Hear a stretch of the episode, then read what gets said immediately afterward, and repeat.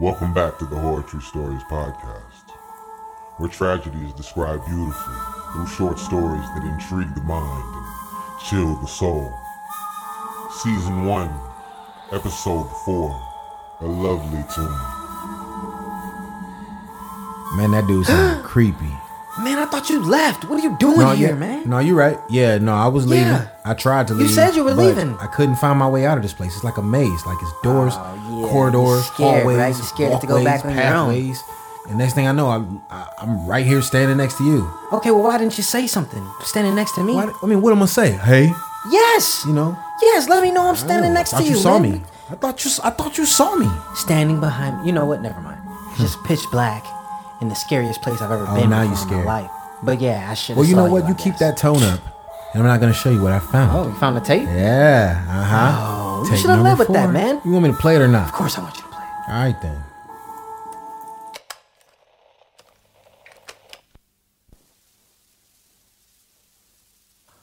Oh, hey. Mm, that tune you just played? It's such a lovely tune. It's just great. Did you know I wrote it? That was my first hit. All of the pretty ladies love to hear me sing.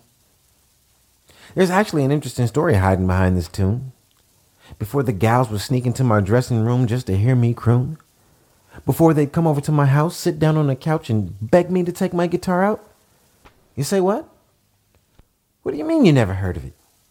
Just about everyone knows every word of it. I just wanna feel your skin on me. Your aroma has me feeling weak. I lay you down until you fast asleep.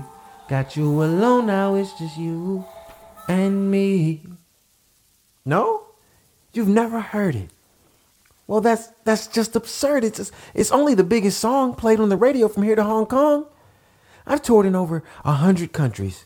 People clamor to get autographs from me. All the men want to be me. All the women want to be knee deep into things I can't show you on TV, if you know what I mean.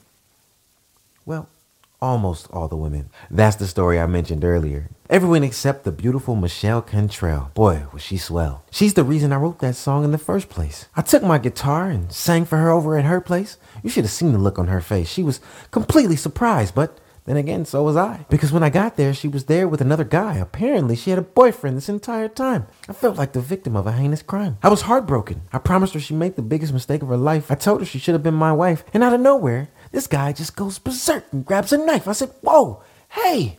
I was so confused. He just started screaming at me out of the blue. I said, Excuse me, sir, but no one is talking to you. This is between me and my old lady. Then he gonna start calling me crazy. Michelle said I should leave, but I mean, how could I? I had to protect her from this psychopath. So I reached for the first thing I can grab, used my guitar, and swung it like a bat. Pow!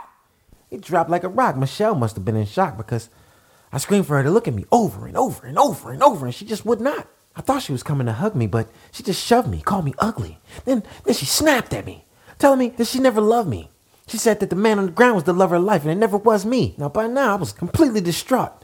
I really wanted to be the person that she could be attracted to, so I knew what I had to do. I picked up the knife and slowly began to trace.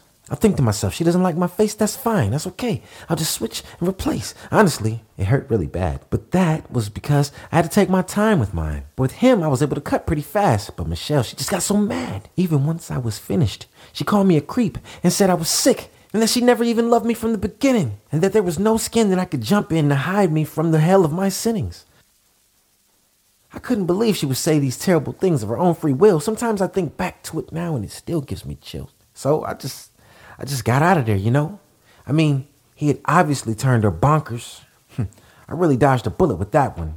Almost went down a path I couldn't come back from. I wonder whatever happened to old Michelle Cantrell. I hope she's well. I can tell that that boyfriend was gonna be seeing his way inside of a jail cell. I mean, you could see it coming. They just didn't belong together. She was absolutely stunning. Could honestly do much better. Maybe I'll look her up. Put an ad in the paper. She always liked the circus. I'll plan a date and I'll take her. And if she doesn't want to come, that's okay. I'll just make her. Yeah. We'll have a lovely time. As soon as I come back from tour, she'll probably leap into my arms as soon as I walk through that door. Thank you, sir. This is the best interview I've had in quite some time. If you have any more questions, feel free to write sometime. Oh, hey. Mm, That tune you just played?